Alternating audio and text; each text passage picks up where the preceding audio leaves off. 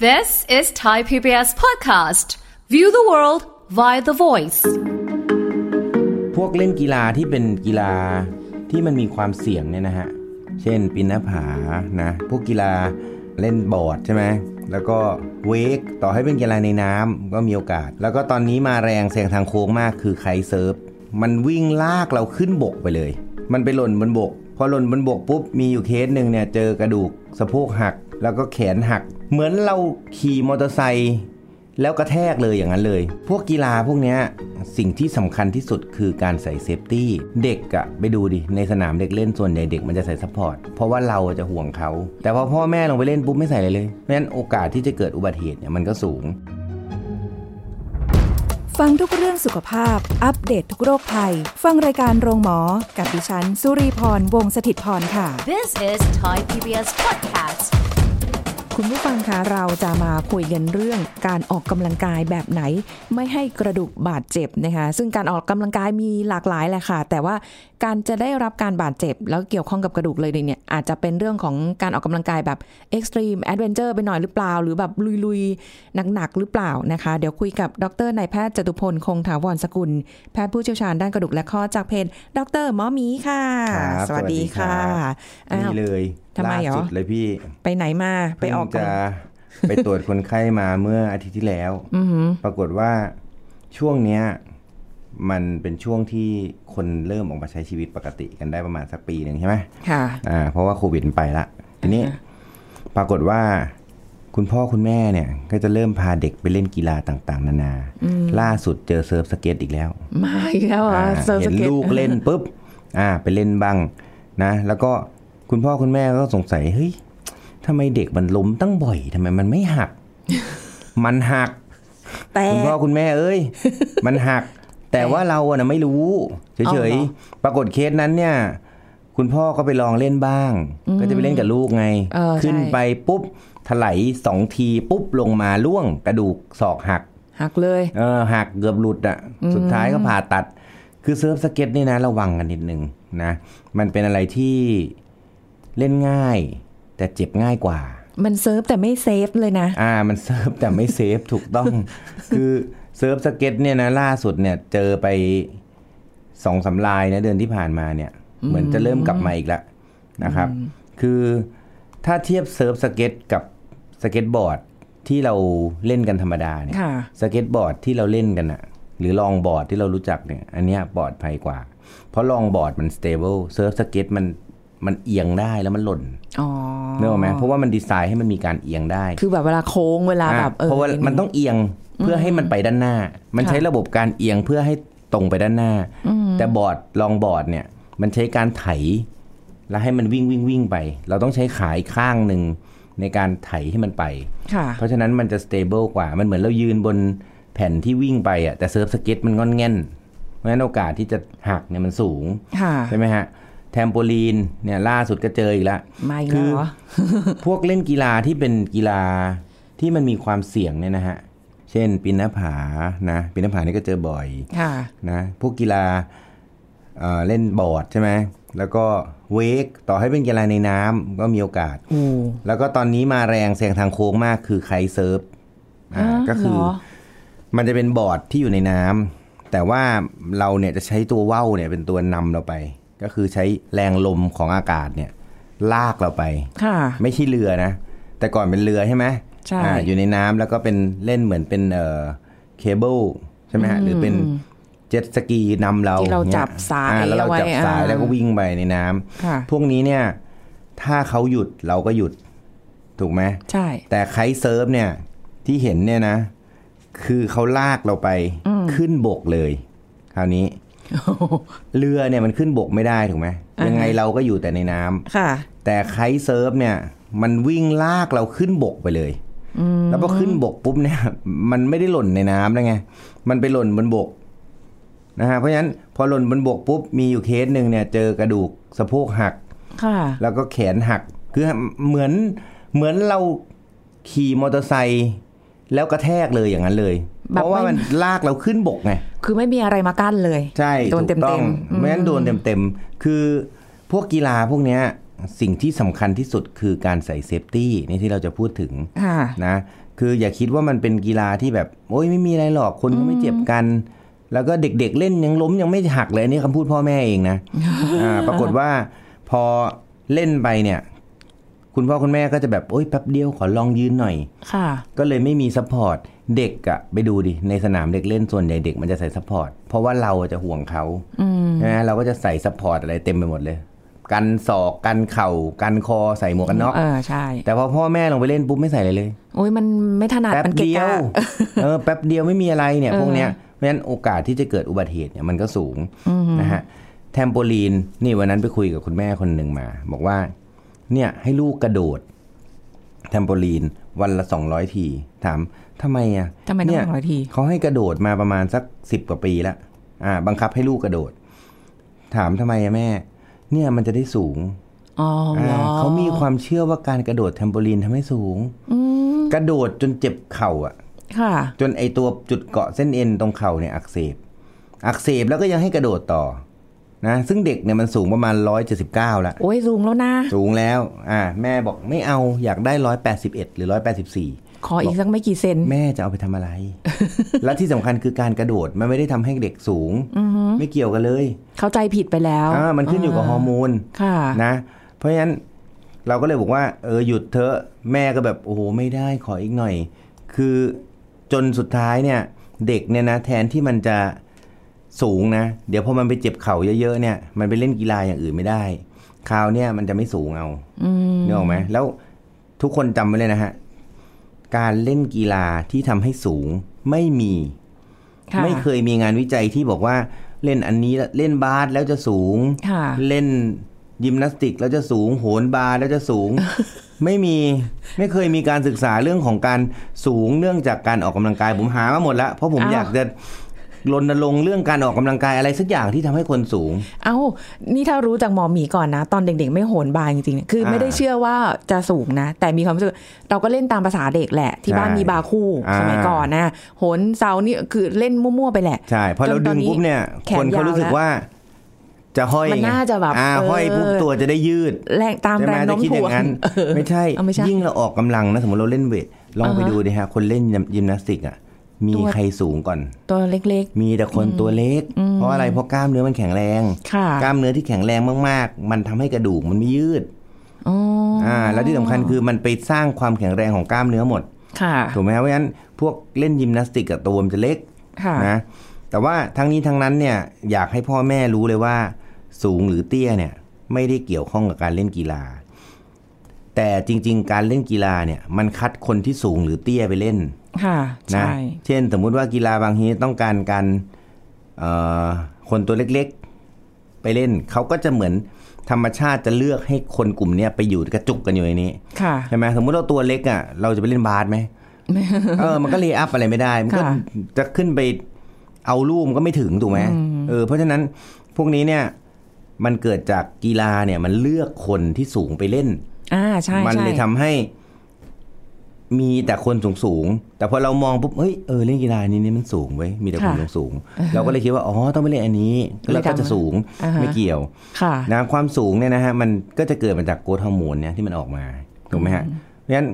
พยายามนอนให้ตรงเวลา ค่ะ นะ คือการนอนให้ตรงเวลาเนี่ยจะทำให้การเสริมสร้างเนี่ยมันดีขึ้น การนอนสัมพันธ์กับสารอะไร การนอนสัมพันธ์กับสารเมลาโทนิน เมลาโทนินเนี่ยมันจะออกมาตอนกลางคืนนะตั้งแต่ ค่ะ สามทุ่มถึงเก้าโมงเช้า อืม พอคุณนอนได้เพียงพอเนี่ยนะเมลาโทนินเนี่ยนะเขาบอกว่ามันจะเป็นสารที่เข้าไปหยุดกระบวนการอักเสบของกระดูกนะไม่ว่าจะเป็นข้ออักเสบหรืออะไรพวกเนี้ยอาการปวดเข่าปวดข้อปวดอะไรมันจะดีขึ้น ค่ะ เพราะฉะนั้นการที่คุณเล่นกีฬาแล้วคุณอยากให้ตัวคุณเองเนี่ยไม่เจ็บใช่ไหมคุณจะต้องมีการนอนพักผ่อนที่เพียงพอด้วยนะนอกจากคุณต้องไม่เล่นกีฬาเอ็กซ์ตรีมโดยที่ไม่มีเครื่องป้องกันแล้วเนี่ย ค่ะ ต่อให้คุณเล่นออกกำลังกายตามปกติ เช่นคุณเล่นแบดเล่นเทนนิสอะไรซึ่งมันปลอดภัย หรือแม้กระทั่งคุณวิ่งเนี่ยนะ ค่ะ ถ้าเกิดว่าคุณมีการพักผ่อนไม่เพียงพอนะฮะ มันจะทำให้ตัวเซลล์ที่มีการ recovery เนี่ย หรือมีการเอ่อซ่อมแซมตัวเองเนี่ย มันทำให้มันหยุดทำงานไปด้วยนะ เพราะฉะนั้นล่าสุดเนี่ยเขาบอกว่าเมลาโทนินเนี่ยนะ มันมีส่วนที่ใช้ในการช่วยเรื่องของการสร้างผิวข้อใหม่ สร้างกระดูกพวกนี้นะฮะมันจะเข้าไปช่วย คือมันมีเอฟเฟกต์อย่างนี้ เมลาโทนินที่ออกมาตอนกลางคืน ในตามธรรมชาติของเราเนี่ยนะ ค่ะ พอออกมาปุ๊บเนี่ยมันจะไปออกฤทธิ์เหมือนเอนโดฟิน หรือเหมือนมอร์ฟีน ตามธรรมชาตินะฮะซึ่งพอมันออกมาปุ๊บเนี่ยมันจะไปช่วยทำให้อาการปวดกระดูก มันดีขึ้น ค่ะ เพราะฉะนั้นพอเราเล่นกีฬามาปุ๊บ แทนที่เราจะโอ้โหปวดกระดูกจังเลยปวดข้อจังเลย ตื่นเช้าขึ้นมาถ้าเรานอนพอนะ มันถึงจะหาย อืมเออก็ถ้าเกิดว่ามองย้อนไปสังเกตถ้าเป็นยุคเรา อ่า เมื่อก่อนเรานอนกันแบบการ์ตูนมาเสร็จจบปุ๊บนอน อ่า สอง ยาว ทุ่ม เลย อ่ ยาวเลย เราก็หลับ เออ แต่ตอนนั้นก็คือทั้งเล่นกีฬาด้วยนะ อ่า แล้วก็อะไรเงี้ยความสูงเรามี เราก็เลยได้ไปเล่นกีฬาประเภทหนึ่ง เพราะว่า อ่า ต้องใช้ความสูง อ่า อ่าเสร็จปุ๊บอ่าเรื่องกระดงกระดูกคือไม่มีปัญหาเลยนะ ใช่ ไม่มี เพราะว่าการ เลย อันนี้เขามีงานวิจัยล่าสุดนะฮะเพิ่งออกมาต้นปีนี้เอง ค่ะ เนี่ย2023เขาออกมาเลยบอกว่าเมลาโทนินเป็นนิวแคนดิเดตสำหรับการรักษาข้อเข่าเสื่อมเลยแล้วกัน เฮ้ย อ่า ได้ขนาดนั้นเลยเหรอ จริงๆ เมลาโทนิน ใช่ เนี่ยนะ ใช่เมลาโทนินเนี่ยคนก็คิดว่าเอ้ยมันเกี่ยวกับข้อเข่าเสื่อมยังไง นี่แหละ มันออกฤทธิ์ผ่านมอร์ฟีนรีเซปเตอร์หรือตัวรับมอร์ฟีนของเรา ซึ่งพอได้มอร์ได้เมลาโทนินมาเนี่ยมันเหมือนได้มอร์ฟีนเลย เพ ค่ะ ราะฉะนั้นการที่อาการปวดของเข่าเนี่ยเราจะดีขึ้น โอ้ นะมัน ดี เป็น จั นิ ง วแคนดิเดตเพราะงั้นในอนาคตเนี่ยอาจจะมีการให้บริโภคเมลาโทนิน เพื่อที่จะช่วยเรื่องพวกนี้ แล้วมันมีงานวิจัยที่บอกว่าเมลาโทนินเนี่ยนะห้ามมันมี1มิลลิกรัม3มิลลิกรัม5มิลลิกรัมนะฮะการบริโภคเมลาโทนิน5มิลลิกรัมเนี่ยจะช่วยสามารถทำให้กระดูกที่บางเนี่ยมันแข็งแรงขึ้นได้ อันนี้มีวิจัยที่เพิ่งตีพิมพ์ไปเมื่อปีที่แล้ว คือมันสัมพันธ์กับการการนอนการแบบได้นอนเต็ม การ ที่ พักผ่อน แล้วก็พัก ได้เต็ม ผ่อน ที่ แล้วก็ ใช่ ซ่อมแซมส่วนที่สึกหรอ ถึงแม้ว่าเราจะอายุมากแล้ว ร่างกาย ใช่ เราก็ยังทำงานอยู่ ถูก ซ่อม ต้อง แซมอยู่ นอกจากที่จะสูงขึ้น อ่าน นะได้จากโรดฮอร์โมนตอนกลางคืน ค่ะ ยังสามารถทำให้อาการปวดเนื่องจากการเล่นกีฬาของเราเนี่ย มันดีขึ้นได้ด้วย เพราะว่ามันจะช่วยซ่อมแซมทั้งข้อแล้วเรื่อง ค่ะ ของกระดูกอ่าแต่ว่างานวิจัยเรื่องเมลาโทนินสำหรับมนุษย์ตอนเนี้ยยังไม่เยอะมาก ค่ะ อ่าแต่ก็ให้รู้ไว้ว่าถ้าคุณเล่นกีฬาอะไรหนักๆ คุณนอนให้เพียงพอ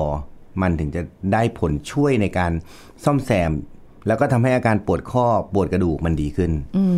นะฮะ มันก็เหมือนกับการที่ออกกำลังกายเยอะๆแล้วทำให้เรานอนหลับได้ดีนะ ใช่ มันคือร่างกายแบบมันเหนื่อยแล้วมันก็หลั มั บ นก็จะสบาย ส ทีนี้ บาย มันจะมีกีฬาบางชนิด ซึ่งเรามองข้ามการเจ็บปวดของมันนะฮะเช่น คนบอกว่าเราปวดหลังเนี่ย วิ่งได้ไหมหมอ อ่า กีฬาธรรมดาเนี่ย ค่ะ เราจะออกกำลังกายยังไงเพื่อให้เราไม่ไม่เจ็บใช่ไหม เขาบอกว่าเนี่ยหนูปวดหลังขอวิ่งได้ไหมวิ่งจะดีขึ้นไหม วิ่งเนี่ย พอเวลาเราวิ่งเนี่ยนะ อ่าฮะ เราจะแอนหลังมากกว่าปกติ ทีนี้วิ่งลู่กับวิ่งธรรมชาติเนี่ยมันก็ต่างกัน ออกไปวิ่งตามสวนอะไรเงี้ยกับวิ่งลู่เนี่ยไม่เหมือนกันนะ การวิ่งลู่เนี่ย เราจะต้องเงยตัวเองขึ้นมาถูกไหม เพราะว่าลู่เนี่ยนะมันจะมีการปรับความชันอยู่แล้วตามธรรมชาติ เพราะถ้าเกิดว่ามันเป็นลู่เรียบๆอะโอกาสที่จะวิ่งแล้วหน้าขมำเนี่ยมันสูง เพราะฉะนั้นเราจะปรับให้มันสูงขึ้นมานิดนึงถูก เอียง ไหม หน่อย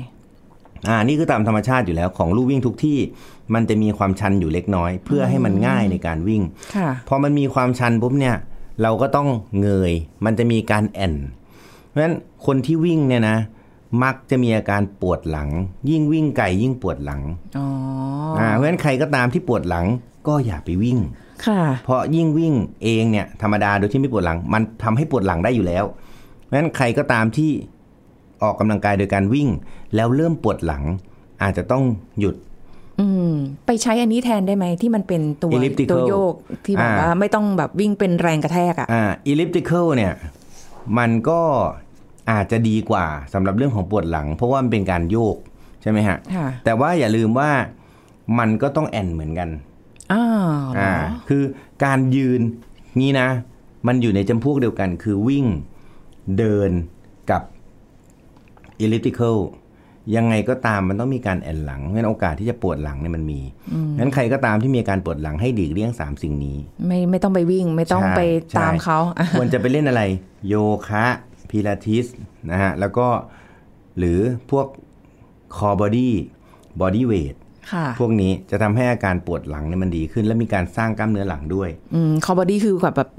ที่ออกเกี่ยวกับลำตัวใช่ไหม ใช่ใช่ อ่า ลำตัวให้กล้ามเนื้อตรงลำตัวเนี่ยมันแข็งแรง เมื่อกล้ามเนื้อลำตัวแข็งแรงปุ๊บอาการปวดตรงบริเวณหลังมันจะดีขึ้น ค่ะ ดังนั้นคนส่วนใหญ่พอบอกปวดหลังหมอถามออกกำลังกายอะไรไหมออกค่ะออกครับ เออเราก็แบบโอเคดีแล้วออกก็จะได้หายอ่ะออกอะไรอ่ะ เออ อ่ะหนูวิ่งค่ะ ค่ะ แล้ววิ่งมันจะหายปวดหลังได้ไง วิ่งมันยิ่งทำให้ปวดหลังนะเพราะฉะนั้น อ่า วิ่ง elliptical กับเดินเร็วหรือเดินทางไกลนะหรือ tracking อ่าพวกเนี้ยเดินขึ้นเขาอะไรเงี้ยยิ่งปวดหลัง โอ้ นะปั่นจักรยานปวดหลังปั่นจักรยานได้ไหม เออเออใช่ใช่เพราะมันก้มอ่ะ อ่า ปั่นจักรยานมีหลายแบบ สมมติเราปั่นอยู่กับที่เนี่ยแค่ปั่นอยู่กับที่นะในยิมเนี่ยมันมีสองแบบ คือแบบที่หนึ่งคือนั่งปั่นเหมือนจักรยานทั่วไป ค่ะ แบบที่สองคือนั่ง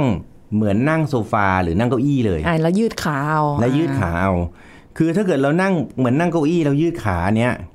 อันเนี้ยอาจจะไม่ค่อยมีผลกับหลัง แต่ถ้าเราขึ้นไปนั่งค่อมเหมือนจักรยานทั่วไป อันเนี้ยใช้หลังเต็มๆเพราะมันต้องก้ม อ่า ถูกไหม ก็ไม่ได้อีก อ่า แต่อยู่ในยิมเนี่ยมันอาจจะง่ายหน่อย เพราะว่าบางทีเราไม่ต้องจับยังได้เลยถู ก็ กไหม ปั่นตัวตรงไป อ่า แต่ถ้าเกิดเราปั่นข้างนอก ค่ะ อันนี้ไม่เหมือนกัน การปั่นข้างนอกเนี่ย โอกาสที่จะปวดหลังนะสูง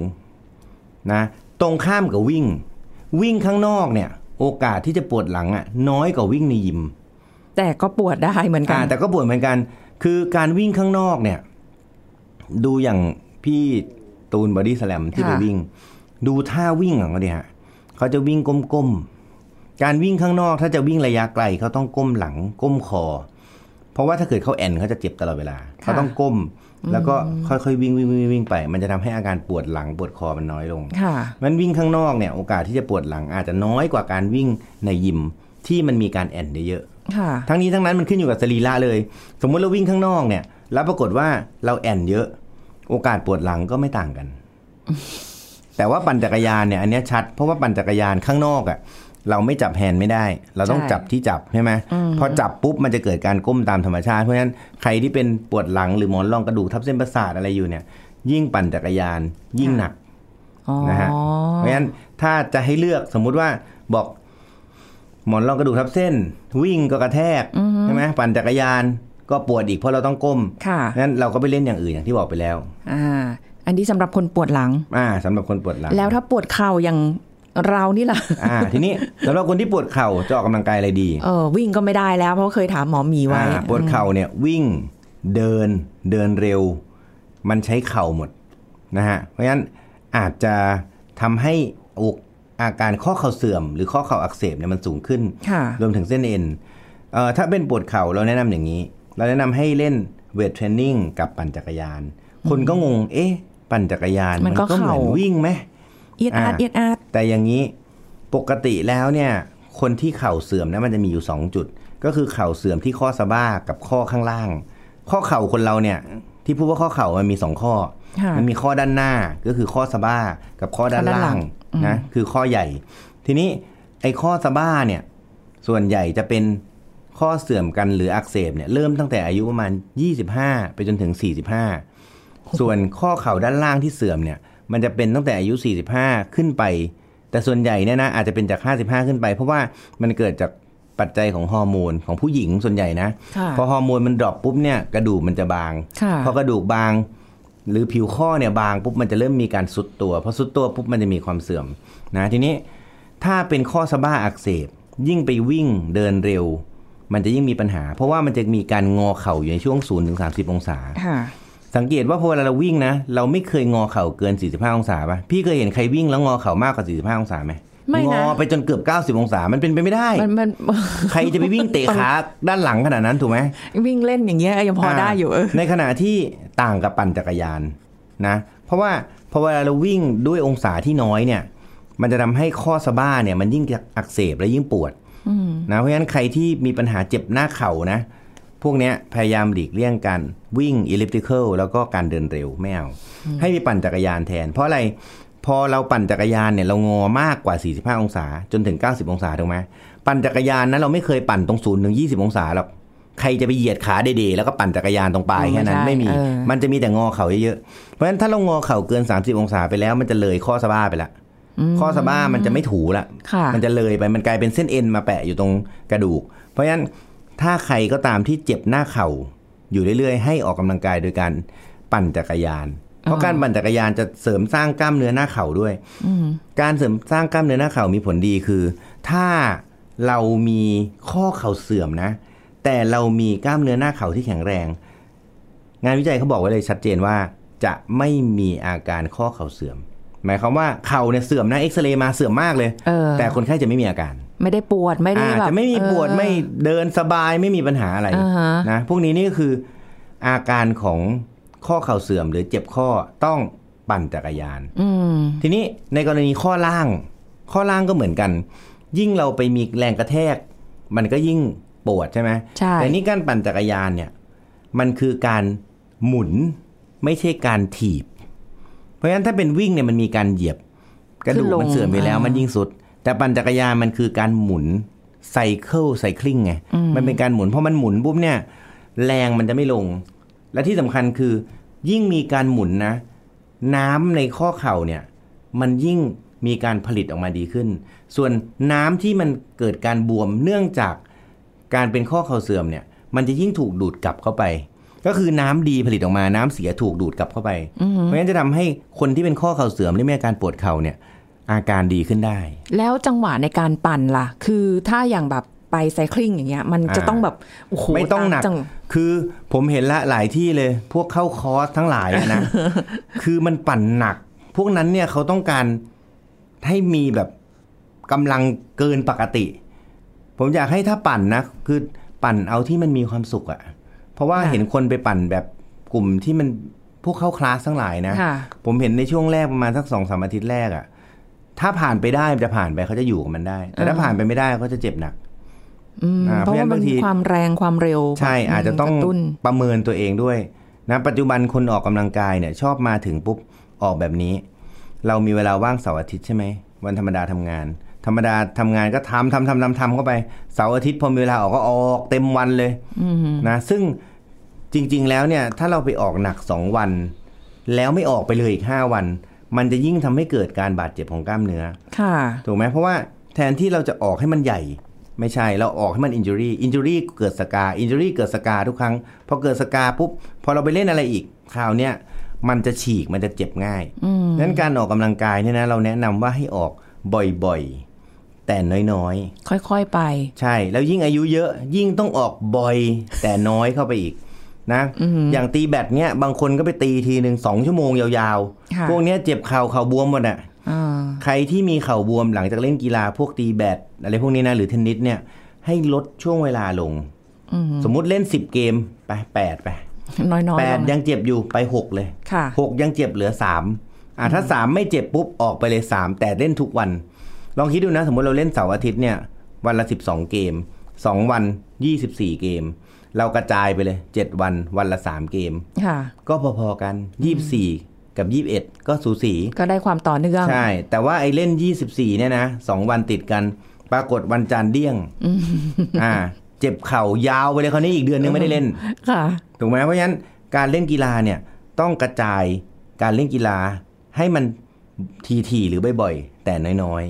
แล้วอย่างถ้าเกิดว่าไม่ได้ออกกำลังกายอะไรกันเข้ามาเลยอะไปวิ่งระยะทาง เดี๋ยวตอนนี้ก็มีโปรแกรมวิ่งกันเยอะอะเนาะ า ระยะทางใกล้ ใช่ ไกลว่าไป 2.5 กิโล 5 กิโล ๆ หรืออะไรเงี้ย ไปวิ่งคิดว่าเอ้ยอย่าง 5 กิโล มันก็ไม่น่าจะเยอะ อืม แต่ทำไมเจ็บเข่าปวด ก็ เข่า เพราะ ได้ คน อะ ไม่เคยวิ่งไงฮะคือ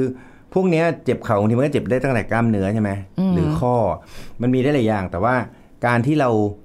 ไปเล่น แล้วเราไม่ได้เคยเล่นมาก่อน แล้วไม่ได้มีการยืดเส้นอะไรด้วยเนี่ย พวกเนี้ยมันจะทำให้เกิดการฉีกขาดของกล้ามเนื้อที่อยู่ข้างในโดยที่เราไม่เห็น ทั้งที่เราไม่ได้วิ่งแบบจริงจัง อ่าไม่ได้หนักหรอก ค่อยๆไป ค่อย ๆ ไป ใช่ หรอ อันเนี้ย ก็ เป็น บาด ได้ เจ็บได้ มันมีโอกาสที่จะเกิดการฉีกเขาเรียกว่าเป็นไมโครแถก็คือมีการขาดของกล้ามเนื้อมัดเล็กๆนะฮะ แล้วมันก็จะเกิดสกาเกิดสกาขึ้นไป เพราะฉะนั้นเราพยายามออกกำลังกายบ่อยๆ เพื่อลดการเกิดสกาในกล้ามเนื้อ ค่ะ นะ เหมือนความรักนะฮะ รักน้อยๆ แต่รักบ่อยๆ และรักนานๆ นี่คือการเล่นกีฬาที่ถูกต้องนะครับ พูดคำว่ารักหรือเปล่า หมายถึง นะฮะ รักตัวเราอ่ะ ออกกำลังกายอย่างปลอดภัย การเล่นกีฬาเอ็กซ์ตรีมก็ใส่ตัวซัพพอร์ตดีๆ ออกเสร็จปุ๊บ นอนพักผ่อนให้เพียงพอ ค่ะ เพื่อที่จะได้เกิดการรีค o เวอรี่และอาการปวดมันก็จะลดลง ออกกำลังกายที่ไม่ได้อันตรายมาก ออก ต้องเหมาะกับสุขภาพของเรา ถ้าเราเป็นโรคอะไรเราก็ต้องเลือกที่จะออกให้มันปลอดภัย และใครที่ออกบ่อยๆ ก็จะต้องรู้จักการลดเวลาหรือเพิ่มเวลา หรือการออกที่ฟิตกับสุขภาพร่างกายเรา เพราะยิ่งเราอายุเยอะขึ้น เราต้องยิ่งออกกำลังกาย ให้กระจายมากขึ้นเพื่อลดการบาดเจ็บ คนอายุเยอะไม่ได้ทำให้กล้ามเนื้อเราอ่อนแรงลง แต่มันจะทำให้เราเจ็บง่ายขึ้น เพราะฉะนั้นออกกำลังกายอย่างปลอดภัยเพื่อสุขภาพที่ดีกว่านะครับ ค่ะ นี่ก็คำแนะนำจากหมอหมีนะคะ ถ้าไม่อยากปวดกระดูกเจ็บกระดูกนะคะ ก็ ใช่แล้ว ออกกำลังกายให้ถูกต้องและเหมาะสมค่ะ ขอบคุณค่ะหมอหมีค่ะ ขอบคุณครับ สวัสดีค่ะ หมดเวลาแล้วค่ะ คุณผู้ฟังค่ะ พบกันใหม่ครั้งหน้ากับรายการโรงหมอทางไทย PBS Podcast ค่ะ วันนี้ลาไปก่อนนะคะ สวัสดีค่ะ This is Thai PBS Podcast. เชื่อหรือไม่ว่าบนโลกใบนี้มีโรคลืมใบหน้า ซึ่งเป็นโรคที่ผู้ป่วยมีอาการจำหน้าของคนอื่น หรือแม้แต่ตัวเองไม่ได้ แพทย์หญิงกิติยาสีเลือดฟ้า แพทย์อายุรกรรมฝ่ายการแพทย์ AIA มาเล่าให้ฟังครับ โรคลืมใบหน้าหรือภาวะบอดใบหน้าไอ้โรคเนี้ยมันพบน้อยจริง ๆ มันพบแค่ 2%ไม่ใช่ของประชากรไทยนะ ของประชากรโลก โรคนี้นะมันมีอยู่นะ ค้นพบมาตั้ง 150 ปีมาแล้วนะ ไม่ใช่ว่าไม่มีในโลกนี้นะ คนที่ป่วยโรคนี้เป็นโรคที่ไม่สามารถจดจำใบหน้าใครได้ แม้แต่คนใกล้ตัวคนใน โอ้ย ครอบครัว หรือลืมแม้แต่กระทั่งใบหน้าตัวเอง การวินิจฉัยเนี่ยทำได้ยากนะ เนื่องจากอาจจะสับสนกับการหลงหลงลืมลืมๆทั่ว ๆ ไป ก็เป็นความบกพร่องของสมอง ในการประมวลผล และแปลความหมายภาพใบหน้า เฉพาะใบหน้าด้วยนะ ที่ตารับรู้ เป็นภาวะสูญเสียการจดจำใบหน้าอย่างสมบูรณ์ ดวงตาเนี่ยไม่ได้บอดนะเห็นนะ มองเห็นทุกสิ่งทุกอย่างปกติเหมือนเดิม ยกเว้นเพียงใบหน้าเท่านั้นที่กลับกลายเป็นภาพปริศนา ทำให้ไม่สามารถแยกแยะหรือระบุตัวตนคนอื่นได้ถูกต้องชัดเจน จากการมองหน้าเพียงอย่างเดียวทีเนี้ยผู้ป่วยเนี่ยจะไม่สามารถจดจำใบหน้าของใครได้เลยแม้แต่คนใกล้ชิด เช่น พ่อแม่ญาติเพื่อน ถ้าหากมีอาการรุนแรงเนี่ยจะไม่สามารถจดจำใบหน้าตัวเองในกระจกได้ด้วย ซึ่งคนที่ประสบภาวะนี้เนี่ย จะไม่รู้เลยว่าใครเป็นใครนะ จะส่งผลต่อการใช้ชีวิตประจำวันอย่างมากเลย เพราะฉะนั้นคนคนนั้นเนี่ยจะต้องสร้างระบบจดจำคนใหม่ ทั้งหมดเป็นของตัวเอง เช่น จะจำแต่ละคนเนี่ยด้วยน้ำเสียง รูปร่าง ท่าทาง ทรงผมแล้วก็การแต่งตัว แต่ภาวะที่มองเห็นหน้าคนอื่นได้ไม่ผิดเพี้ยนเลย เพียงแต่จำไม่ได้นึกชื่อไม่ออกอะสมมติเพื่อนไม่เจอกันมา 10 ปีอะเพื่อนโรงเรียนอะไรประมาณเนี้ย ค่ะ อีกคนนี้นะ เคยเห็นนะ แต่นึกไม่ออกอะว่าเป็นใครจำชื่อไม่ได้ ก็อาจจะเป็นเพียงอาการหลงลืมสำหรับคนที่ไม่ได้เจอกันนาน ไม่ไม่ไม่นับว่าเป็นโรคบอดใบหน้า This is Thai PBS Podcast. ติดตามรายการทางเว็บไซต์และแอปพลิเคชันของไทย PBS Podcast Spotify SoundCloud Google Podcast Apple Podcast และ YouTube Channel Thai PBS Podcast Thai PBS Podcast. View the world via the voice.